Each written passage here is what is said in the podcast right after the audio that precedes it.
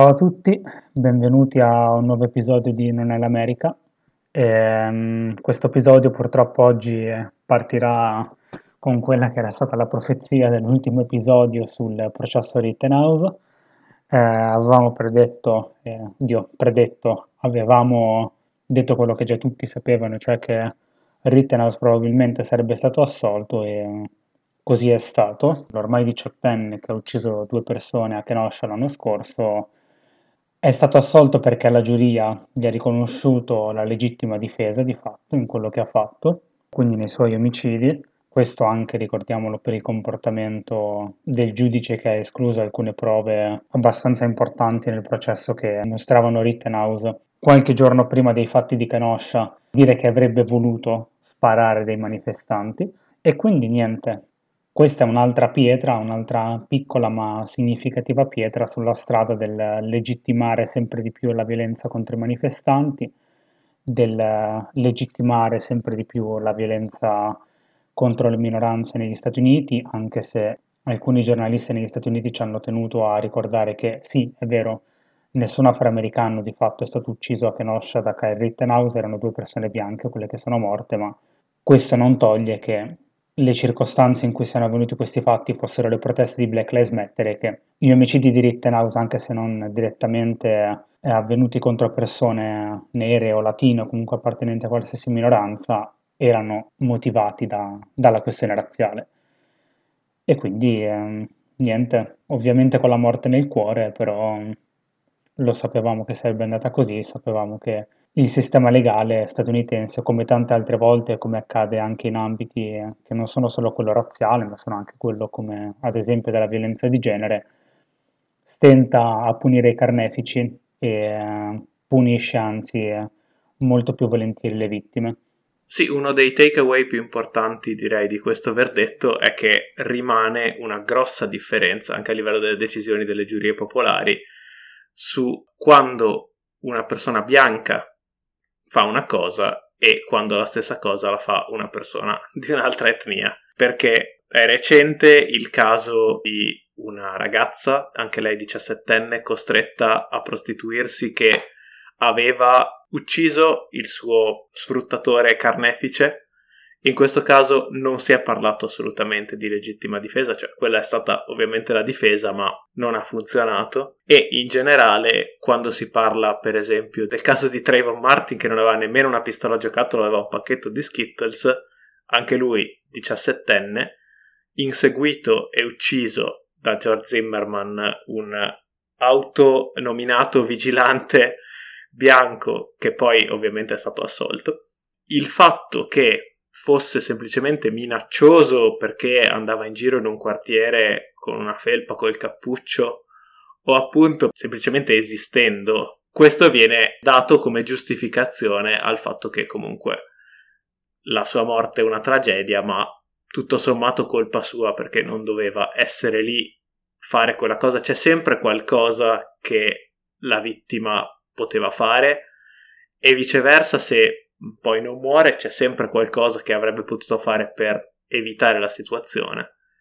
Mentre in questo caso, come in tanti altri casi di omicidi compiuti da personaggi di estrema destra o con motivazione più o meno razzista, o soprattutto nel caso degli omicidi compiuti dalla polizia, non succede quasi mai niente. Sì, come dicevo è una cosa che riguarda in generale un qualsiasi sistema di giustizia, perché qualsiasi sistema di giustizia e qualsiasi sistema legale tende a, a riprodurre quelli che sono quelli che diciamo sempre essere i sistemi di oppressione generali nella società, quindi eteronormatività, patriarcato e suprematismo bianco. Succede anche in Italia, si vede ad esempio tanto nel modo in cui sia i media sia i giudici si comportano nei casi di violenza di genere, per dire. Lo stesso accade negli Stati Uniti anche in altri ambiti, e basta vedere il trattamento riservato alle donne che commettono aborti clandestini, che vengono ormai in alcuni stati eh, processate per omicidio, quando esercitano semplicemente un controllo che dovrebbe essere legittimo sul proprio corpo, e invece i guanti di crine che si trasformano in velluto quando sul banco degli imputati c'è un uomo che ha violentato eh, diverse donne e due pesi due misure dei sistemi di giustizia ci sono ovunque purtroppo e questo è un problema che dovrebbe farci interrogare e ne abbiamo già parlato tante volte nell'ultimo episodio, nell'episodio sull'aborto e anche in tanti episodi iniziali, ci dovrebbe far interrogare su ehm, chi effettivamente la legge protegga e come siano effettivamente decise eh, dalla politica quali sono i comportamenti eh, legalmente, tra virgolette, sbagliati e quindi da sanzionare e quelli invece ritenuti giusti. E l'abbiamo detto tante volte, le decisioni in questo caso non sono calate dall'alto, non sono divine e imprescrutabili e, e indiscutibili, ma sono decisioni politiche che riflettono i rapporti di forza in gioco nella società, nell'economia, nell'arena politica stessa. E il processo a Kyle Rittenhouse è stata semplicemente l'ennesima conferma che però è più preoccupante delle altre perché ricordiamolo, l'abbiamo detto già diverse volte, Rittenhouse non è semplicemente un omicida, ma è un terrorista e um, la certezza o comunque l'alta probabilità del fatto che questi fatti si risolvano in una soluzione porterà altri suprematisti bianchi a, a intervenire con forza, con ancora più forza in prossime manifestazioni di Black Lives Matter che di sicuro ci saranno negli anni a venire perché la questione razziale negli Stati Uniti non sta andando da nessuna parte. Quindi purtroppo teniamoci forte perché, perché di Kyrie Rittenhouse ce ne saranno probabilmente altri. Sì, e l'opinione che si è vista da alcune frange ovviamente della sinistra più eh, antifa o Black Lives Matter, non sicuramente quella istituzionale, puntano a alzare il livello dello scontro, quindi rispondere se il sistema legale non può eh, dare sicurezza andando armati anche loro alle proteste.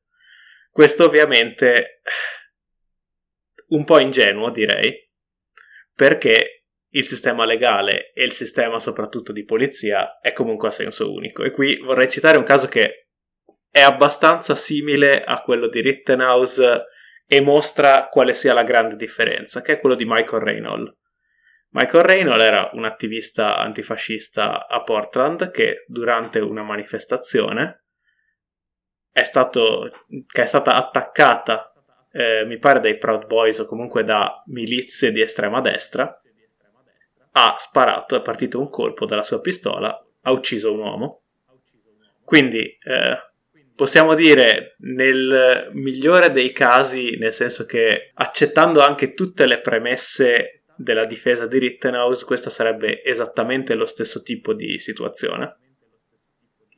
Ovviamente manca il fatto che eh, Reynolds era lì per una protesta BLM, per una manifestazione BLM e manifestazione che è stata direttamente attaccata dalle milizie di destra, anche loro armate. Però quello che è successo è che pochi giorni dopo, è stato ucciso nell'arresto. Quindi, cosa poi ovviamente non investigata, pare che eh, gli abbiano sparato prima ancora che potesse fare niente, senza bodycam, quindi non c'è un video di quello che è successo, nessun eh, poliziotto o agente FBI è stato ferito. Per cui, ovviamente, la, la difesa era armato avevamo paura per la nostra vita, era pericoloso. Questo trattamento non è riservato sicuramente all'equivalente di estrema destra, perché anzi a Rittenhouse è stato permesso di tornare a casa, è stato poi arrestato in tutta tranquillità in Illinois, quando era tornato addirittura in un altro stato eh, dove abitava. E quindi possiamo vedere decisamente il trattamento diverso di situazioni simili quando la parte politica è opposta. Quindi non credo che una manifestazione BLM, per esempio, in cui ci siano persone armate possa difendersi in questo caso da un nuovo Rittenhouse da una milizia di estrema destra. Appunto, si alzerebbe il livello dello scontro, ci sarebbero parecchi morti in più e la colpa verrebbe interamente data agli antifascisti e a Black Lives Matter. Sì, concordo molto sulla parte della colpa che verrebbe data ovviamente a un solo lato perché la colpa è stata data sempre a Black Lives Matter eh, anche l'estate scorsa, quando nelle manifestazioni sacrosante che portavano avanti venivano massacrati dalla polizia ogni giorno e l'unica cosa che si trovava sui giornali statunitensi o italiani era mm, una condanna unanime molto ferma dal mondo conservatore o liberale contro il looting, contro il saccheggiamento che avveniva in casi molto isolati comunque di alcuni negozi e nessuna parola o quasi sulla brutalità poliziesca che è stata sui nostri schermi per tre mesi e più e che ha visto la polizia statunitense riportare il livello dello scontro contro i manifestanti negli Stati Uniti a livelli che secondo me non si erano visti dal, dal movimento contro i diritti civili.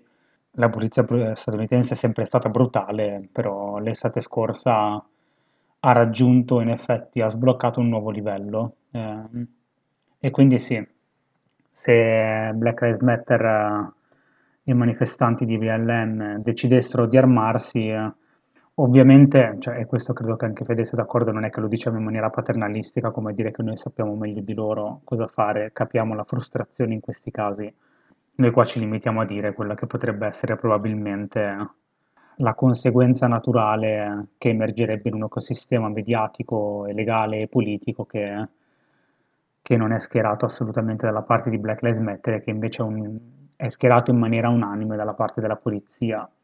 E in tutto questo il comportamento della politica e del nostro ben amato presidente Biden eh, continua a essere un po' l'epitome no, di, questa, di, questa, dialettica, nel senso che Biden eh, ha appena annunciato quella che era stata una delle sue promesse in campagna elettorale, questa mantenuta, cioè di aumentare i finanziamenti alla polizia per dare um, assistenza psicologica ai poveri agenti statunitensi che tanto soffrono perché non si sentono apprezzati mentre fanno il loro lavoro, no?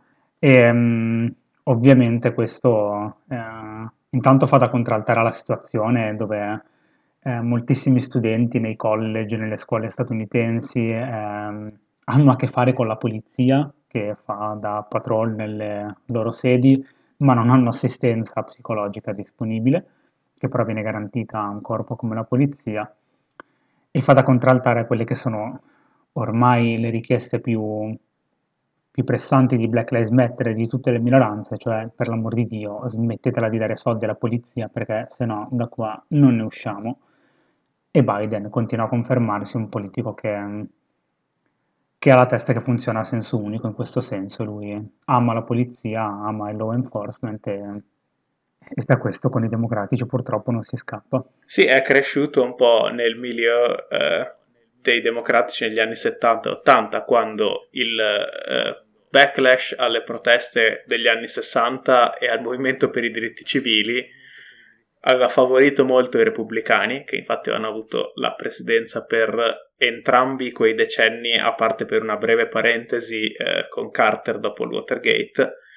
E Biden è stato eletto al Senato per la prima volta all'inizio degli anni 70 appunto è cresciuto in quell'ambiente lì politicamente in cui i democratici devono dimostrare di essere, tra virgolette, altrettanto razzisti e di non essere permissivi rispetto al crimine. Poi c'è sempre il distinguo da fare che nel caso specifico poi di Reynolds di cui parlavo prima non si sa se fosse effettivamente legittima difesa la sua, potrebbe essere benissimo che fosse un caso analogo a quello di Rittenhouse in cui lui effettivamente mirava a uccidere. Non lo sapremo mai però appunto perché quando sono arrivati i poliziotti a casa sua 21 su 22 testimoni non hanno sentito nessun eh, comando, nessun ordine, nessuna identificazione, quindi è stata praticamente un'esecuzione. Quindi questo è secondo me il punto centrale, non è che necessariamente facciano sempre bene e siano a prescindere da assolvere. Il punto è che al momento è il contrario, cioè che c'è una presunzione di innocenza fortissima che va anche oltre i fatti quando si parla di militanti di estrema destra, quando si parla di eh, supremazia bianca. E viceversa, quando c'è anche il minimo sospetto che un militante antifascista o una persona nera abbia commesso un crimine o possa commettere un crimine, la risposta è sparare e uccidere direttamente prima del giudizio. Se anche per fortuna della persona si arriva a un giudizio, il sistema legale è altrettanto messo contro di loro. Quindi c'è tutta una serie di blocchi che veramente rende la bilancia sbilanciata e a ogni passo serve una fortuna incredibile e una combinazione di circostanze che di solito è data da qualcuno che ha video della scena perché altrimenti è difficilissimo per uscirne vivi o senza sentenze esemplari. E invece, viceversa, quando il crimine va dal suprematista bianco verso una persona che per la sua etnia, per il suo genere o per le sue idee politiche è considerata meno, a ogni passo del sistema legale tutto viene fatto perché le cose spariscano, vengano insabbiate, dimenticate e va bene tutto così. Tra l'altro poi questo viene supplementato da un sistema politico e mediatico di destra che ormai esalta questi casi perché Rittenhouse, come dicevamo, era diventato un eroe di Fox News e un eroe dell'estrema destra. E adesso dopo la sua assoluzione ben tre parlamentari, tra cui il nostro amico Matt Gates che diciamo che non è la prima volta che esprime interesse per ragazzi appena maggiorenni o meno, eh, gli hanno offerto un internship come parte del loro staff congressuale quest'estate. Quindi diciamo che la carriera di Rittenhouse, come è stata la carriera poi di Zimmerman, l'assassino di Trayvon Martin, in questo momento è quella di una celebrità dei media di destra che appunto viene celebrata per aver ucciso una persona, due nel caso di Rittenhouse, apertamente. E come dicevamo e diciamo sempre, ovviamente, a questa sfacciata esaltazione da parte della destra della supremazia bianca, perché ormai non fanno nemmeno uno sforzo per nasconderlo, da parte dei democratici, che non si possono ovviamente chiamare sinistra, però sono l'altra parte nel sistema istituzionale politico americano, non c'è niente, perché quello che ha detto Biden è che si fida del sistema delle giurie e quindi non ha nessuna intenzione di commentare il verdetto negativamente. Altri rappresentanti come Eric Swalwell, un, un, un, eh, un rappresentante del congresso eh, democratico, hanno detto che la soluzione è andare a votare e votare più democratici. Vota più forte che puoi. Non mi ricordo di chi fosse lo slogan, ma di un cringe allucinante. E questo ovviamente in una città con un sindaco democratico, in uno stato con un governatore democratico, con eh, district attorneys, quindi l'accusa, diciamo, un sistema legale controllato dai democratici, con un presidente democratico, Camera e Senato democratici. Quindi non si capisce cosa dovrebbero votare di più. Ecco, ho ritrovato di che era lo, lo slogan vota più forte che puoi, di Casa Pound. Direi che è una metafora abbastanza fitting. E come stanno quindi i democratici? Parliamone, Fede, perché sono usciti dei sondaggi molto interessanti, no? I democratici sono riusciti a fare qualcosa, nel senso che il famoso Build Back Better, cioè il pacchetto che all'inizio era da 3.500 miliardi in 10 anni, poi si è ridotto, poi si è allargato di nuovo, poi si è ridotto ancora di più, alla fine è stato passato dalla Camera, che era forse lo scoglio meno importante, eh, con una quota di circa 2.000 miliardi e ora deve andare all'esame del Senato dove appunto ci sono Manchin e Cinema che stanno ricevendo una valanga di fondi da parte di eh, donatori istituzionali che di solito votano eh, eh repubblicano e danno soldi ai repubblicani. Quindi possiamo bene capire quali siano le probabilità che questa cosa passi poi al Senato quello che interessava loro, che era eh, l'infrastructure bill, ormai è passato. Quindi non si può fare niente per ricattarli. Ora boh, vorrei vedere se passeranno effettivamente anche il resto o se faranno come hanno detto per 3-4 mesi e lo affonderanno. Questo è impossibile da prevedere, però mm, è possibile per noi divertirci ed esercitare la nostra Schadenfreude su su quelli che sono i sondaggi che sono usciti ehm, dopo mm, tutto il susseguirsi di, di, catastrofi dei democratici di cui parliamo ormai da mesi, in particolare ehm, gli ultimi eh, che danno la, la general picture di quelli che saranno in teoria i generic ballot, quindi la distribuzione dei voti su tutta la popolazione, danno per la prima volta da tanto tempo un vantaggio ai repubblicani, addirittura un sondaggio eh, dell'ABC e del Washington Post, quindi uno di quelli in teoria migliori per metodologia, dà un vantaggio dei repubblicani di 10 punti sui democratici. Ricordiamo che i democratici fanno fatica a vincere le elezioni quando hanno un vantaggio di eh, 4 o 5 punti percentuali reale sui repubblicani, che è di 10 punti nei sondaggi. E, um, il job approval di Biden è al 33%, credo che Trump non sia mai sceso sotto il 40 o 39 durante tutta la... È il 33% però eh, negli stati eh, chiave, è il 42 negli stati, cioè in generale negli Stati Giusto. Uniti. Ehm, quello di Trump comunque non era andato mai così male anche negli stati chiave. Eh, insomma, eh, noi lo diciamo da tanto tempo, teniamoci forte per le midterm perché ci sarà da, tra virgolette, divertirsi e niente, eh, non, non, c'è assolutamente nessun segnale positivo per i democratici che continuano a, a, guardare l'abisso e a non fare assolutamente niente, anzi continuano a fare passettini sempre avanti verso l'abisso, incuriositi da cosa ci sarà al fondo del burrone, la morte. Sì, stanno crollando e appunto, come dicevi, crollando ancora di più perché il sistema elettorale non è proporzionale ma soffre anzi di un intenso gerrymandering che va a sommarsi al fatto che gli elettori democratici sono concentrati in alcune città, alcuni stati e quindi tendono a essere svantaggiati da un sistema eh, maggioritario perché sono in meno collegi in cui hanno maggioranze enormi però effettivamente contano meno. E quindi già alle ultime elezioni del 2020 con un risultato totale di più 5 per i democratici erano in vantaggio di soli 6 seggi, cioè hanno una maggioranza di 6 seggi, in realtà adesso 5 perché c'è un, eh, un seggio vacante, però appunto erano già sul filo del pareggio. Ora si trovano a meno 10, tra l'altro con pochissimi indecisi perché il, eh, il risultato del sondaggio era 41 a 51. Nemmeno se tutti gli indecisi andassero dalla parte dei democratici arriverebbero alla parità.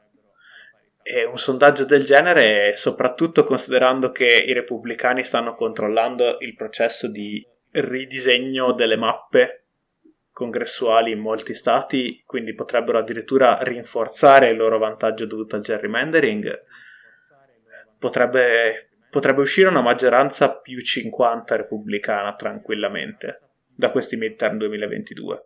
E al Senato, appunto, ci sono gli otto stati, cioè Arizona, Florida, Georgia, Nevada, New Hampshire, North Carolina, Pennsylvania, Wisconsin, che hanno elezioni al Senato l'anno prossimo, che sono vicine o comunque i seggi che si possono considerare giocabili. E di questi appunto sono al momento quattro senatori eh, repubblicani e quattro democratici.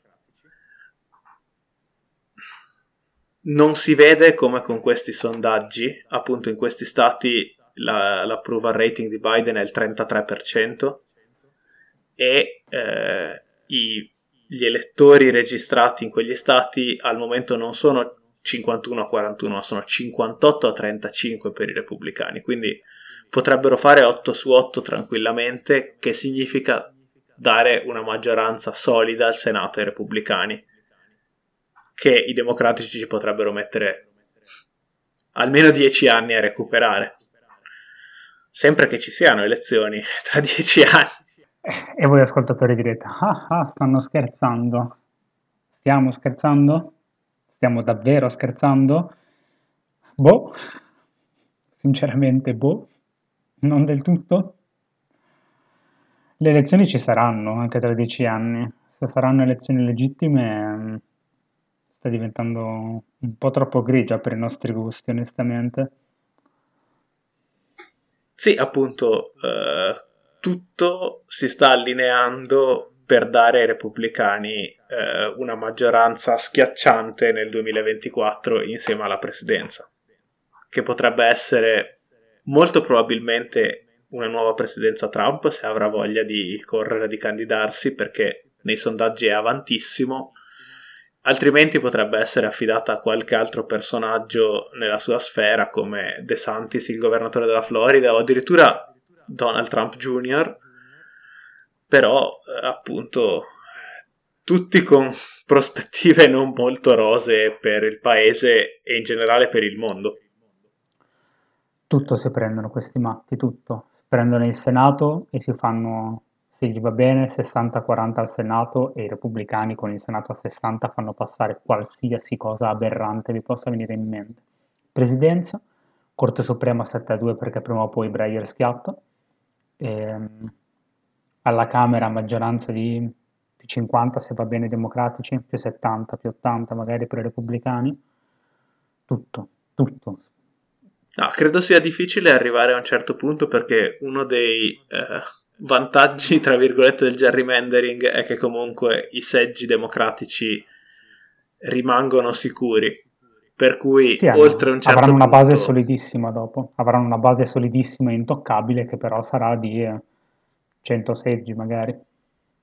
No, secondo me anche di più, nel senso che comunque avranno una maggioranza di, metti, 50-60 repubblicani, però oltre quello non vanno ma in generale una maggioranza so. di 50-60 è già sufficiente per fare quello che vogliono. No, beh, certo. Oddio, sinceramente, se i vantaggi dei repubblicani nel generic ballot negli stati chiave sono quelli che danno questi sondaggi, sondaggi cioè, vanno ben oltre il gerrymandering repubblicani, che è una cosa che mi spaventa nel cuore della mia anima.